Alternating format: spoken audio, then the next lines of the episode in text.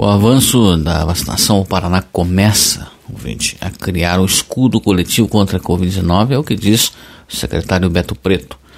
Em 18 de janeiro de 2021, quando a primeira paranaense recebeu a aplicação da dose número 1 da vacina contra a Covid, uma onda de esperança tomou conta da população, que há meses estava assustada com a força devastadora do coronavírus. Só que o cenário todo em si não era positivo. Havia crescimento no número de casos e mortes e era inevitável se questionar sobre o futuro. Será que vai dar certo? A vacinação vai controlar a evolução do vírus? Seis meses depois, e com mais de 60% do público vacinável imunizado com ao menos uma dose, a eficácia coletiva está melhorando. E a resposta, então, é sim.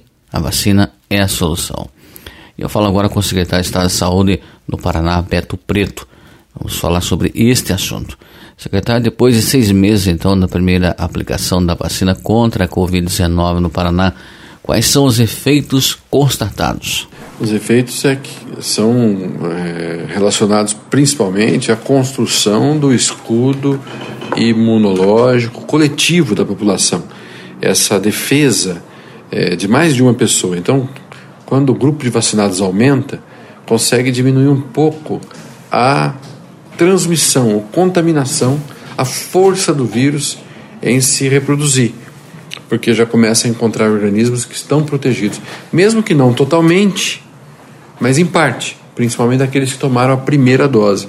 Então, assim, é, sem dúvida nenhuma, a vacinação tem sido o principal instrumento de defesa nesse momento nós precisamos manter esse cuidado. O que a gente falava no início da, da pandemia, foco no teste, na testagem, nesse momento a gente transforma esse, essa, essa, esse pensamento coletivo em foco na vacina. A vacina vai nos dar a condição de superar essa dificuldade do coronavírus. Certo, secretário. O Paraná apresenta uma diminuição no índice de ocupação de leitos, principalmente de pessoas idosas. Há uma relação então com a vacinação? Fevereiro e março, quando a cepa P1 começou a se manifestar no Paraná, 25% dos casos eram relacionados com a cepa P1. Hoje nós temos 80% dos casos, é, a prevalência da nossa cepa P1 amazônica brasileira.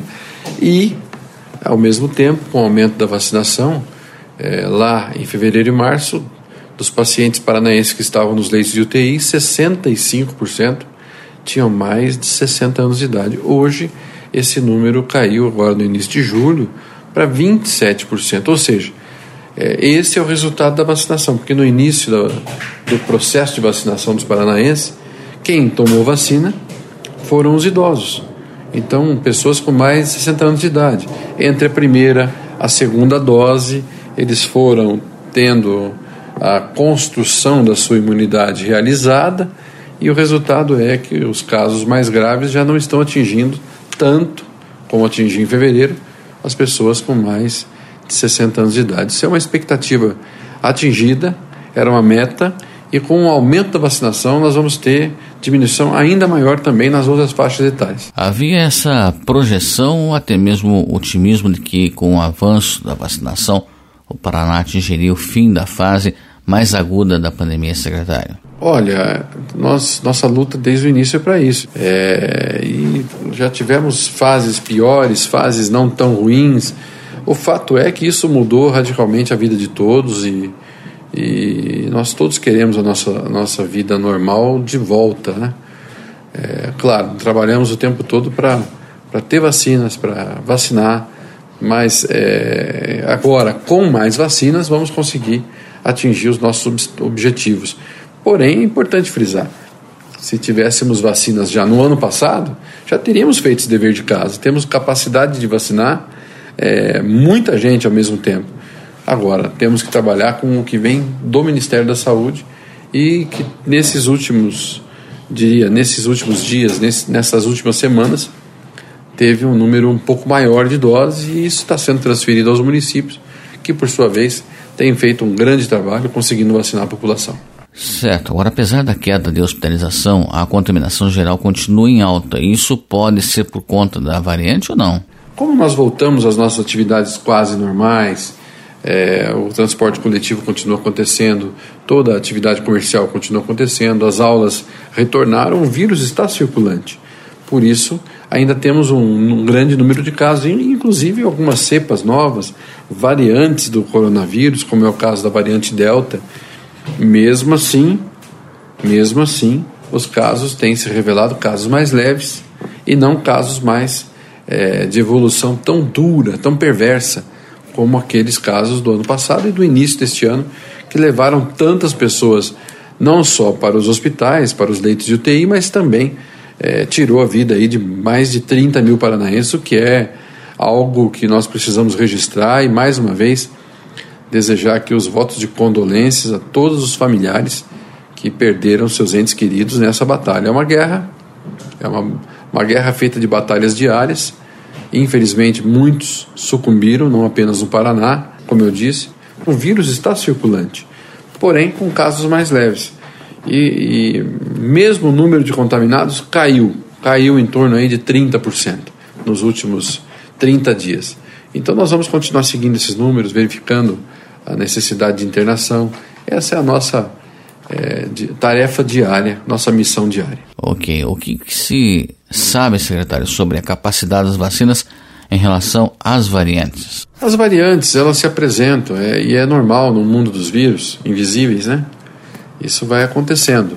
É, a, a, o Covid que, que atrapalhou tanto a vida da gente em 2020 já se transformou na cepa P2 esse ano. A cepa P1, que foi descoberta em novembro, dezembro, lá no Amazonas, hoje ela é predominante no Brasil. 80% dos casos de coronavírus no Brasil hoje são devidos à cepa P1 amazônica brasileira. E ao mesmo tempo, nós, nós continuamos, continuamos estudando tudo isso, analisando, outras vão vir, outras cepas vão aparecer, outras variantes vão aparecer. Porém, até agora, as vacinas têm se mostrado eficazes até contra essas variantes. Certo, agora falando então sobre a, a variante ou as variantes, a transmissibilidade das variantes, ela é pior do que outras cepas de coronavírus, secretário? Cada uma tem a sua, a sua condição diferente. É, por exemplo, fatalmente nós temos é, cepas que são mais transmissíveis, como é o caso da cepa P1, e da própria, da própria variante Delta, variante indiana, tem muita força de, de transmissão. Agora, as outras são, já, já estavam dentro do que já era pensado, os casos clínicos são muito parecidos. Se trata mesmo de um, de um, de um caso de aprofundamento é, de conhecimento científico para fazer esses diagnósticos. As cepas e as variantes, elas têm, elas têm o seu, seu comportamento, mas nada muito diferente daquilo que a gente já vem falando. São todos vírus respiratórios, fazem parte dessa classe. E a repercussão dela geralmente é a perda do olfato, perda do paladar, é, febre, falta de ar eventualmente, dor no corpo, todos aqueles itens que já foram falados até aqui de maneira é, repetitiva até. E as, as variantes também têm esse tipo de acometimento. O que difere é a sua estrutura molecular e o contexto de ter ou não ter a defesa maior ou menor pela, pelas vacinas já produzidas. Até, até o ano que vem nós vamos ter vacinas diferentes para atender estas demandas, com certeza, da, da, das novas cepas e novas variantes. Sim, e é possível então que a vacinação contra a Covid-19 seja integrada ao calendário de vacinação anual?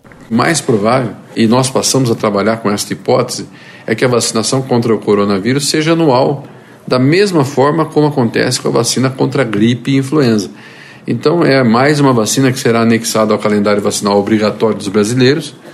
E quem sabe, num tempo curto aí, dois, três anos, nós possamos ter uma vacina só, gripe, influenza e Covid. É, isso tudo também pode acontecer. Mas nesse momento, temos que continuar o nosso trabalho, falando com as pessoas, repetindo dizendo aquilo que é importante ser dito, demonstrando confiança e esperança que podemos superar tudo isso. Secretário, nós estamos em um cenário um pouco melhor do que já vivemos e a expectativa é continuar dessa forma. Mas há preocupação de uma onda mais forte no estado ou não? A preocupação sempre existe, a nossa missão aqui é sempre pensar é, em situações mais graves. E se as situações se mostrarem mais leves e mais flexíveis, é, que nós possamos ter condições de ultrapassá-las com mais tranquilidade. Fato é que ainda existe uma pandemia instalada no mundo e a emergência em saúde pública de interesse internacional, que é este conceito que a Organização Mundial de Saúde cravou em 12 de março do ano passado, 2020, ainda não foi rebaixado. Ou seja, continuamos com o vírus circulando grandemente, então toda, todo cuidado deve ser tomado em todo momento. E cautela sempre é um belo remédio para todas as doenças. Então vamos tratar isso com bastante respeito, respeito pelas vítimas, respeito pelo povo paranaense e dar a informação correta no tempo correto de maneira transparente. E isso então reforça a necessidade de manter todos os cuidados de proteção então. Eu reitero aqui todo o meu pedido de cuidado, sempre de muito cuidado, uso de máscaras, lavagem das mãos, uso do álcool em gel, evitar as aglomerações. O inverno está aí, ambientes fechados. Tudo que a gente vem falando desde o ano passado vale agora, mesmo nessa vacinação. Precisamos superar é, cada vez mais o número de vacinados. Ninguém pode deixar de tomar a segunda dose. Ninguém pode, por exemplo, simplesmente se recusar a tomar a vacina.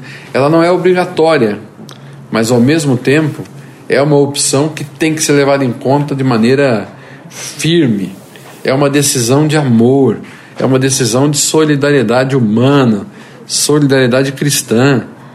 Porque, se caso contrário, aquele organismo continua é, livre para ser infectado pelo coronavírus. Se nós temos uma infecção de transmissão comunitária franca e livre, fatalmente quem não tomou, quem não tomar vacina vai ser um campo fértil para ser é, atingido é, pelo vírus e pelas suas consequências, eventualmente, até ir parar num leito de hospital e, na pior das hipóteses, perder a sua própria vida. Então, com muita esperança, eu falo, ó, vamos vacinar. E é bom lembrar, né, secretário, sem escolher a vacina, correto? Olha, a vacina, toda ela que tiver aprovada pela Anvisa no Brasil, tem importante papel e merece estar no braço das, da população paranaense. Então, eu tenho aqui um trabalho grande de de, de, de fazer com que as pessoas entendam isso. A vacina que tiver lá na unidade básica de saúde, no centro de vacinação de qualquer município, saibam todos, é uma vacina avalizada pela Anvisa e que serve muito bem para o povo brasileiro, o povo paranaense. Precisamos superar é, cada vez mais o número de vacinados para poder, quem sabe, ali na frente, ter mais regras de flexibilização. Muito bem, então está aí o secretário de Saúde do Paraná, Alberto Preto, Obrigado, secretário, pela sua participação. Ele falando então sobre esse avanço é, da vacinação. O Paraná então começa a criar esse escudo coletivo contra a Covid-19, de acordo com o secretário. Lembrando aí que com mais de 5 milhões de paranaenses já vacinados, o Paraná então obteve a redução na hospitalização de idosos. Inclusive, nesse domingo, dia 18, o Estado alcançou a marca de seis meses de vacinação, como eu disse, contra a Covid-19.